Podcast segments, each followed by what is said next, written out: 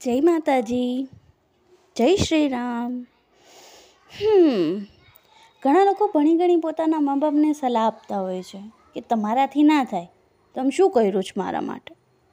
તો હું એવા લોકોને કહેવા માગું છું કે ભાઈ જ્યારે તમે નાના હતા, ત્યારે તમારું મળમૂત્ર એ બધી ગંદકી સાફ કરે છે. થોડાક મોટા થાવ ત્યારે તમારી મનપસંદ વસ્તુ દેવડાવે છે. પોતે દુઃખ વેઠી તમને બધું અપાવે છે. જ્યારે તમે મોટા થઈ જાઓ, જાતે બધું કરતા થઈ જાઓ, પગભર બની જાઓ, ત્યારે તમે મા બાપને પૂછો છો, કયો છો? કે આ તો સામાન્ય કહેવાય. પણ વાલા, જ્યારે તમે મા બાપ બનશો ને, ત્યારે અહેસાસ થશે કે આ સાધારણ લાગતી વાતો કેટલી અસાધારણ છે. મા બાપની સલાહ સૂચન નહીં સાથ સહકાર આપો.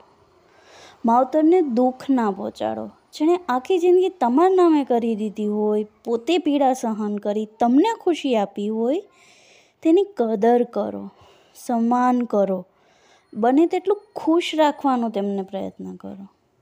માવતરનું ઋણ ક્યારેય ચૂકવી શકાતું નથી.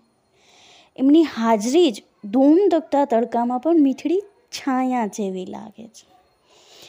આ છાયા ગુમાવશો ને, ત્યારે આ શબ્દો લાગણી બની હૃદયમાં ખૂંચશે અને આંસુ બની આંખમાંથી વહી જશે. જેને ગુમાવ્યું છે ને, એમને પૂછી જોજો સાહેબ. તો આ ધરતીના સ્વર્ગ માવતરને સાચવજો. જય માતાજી.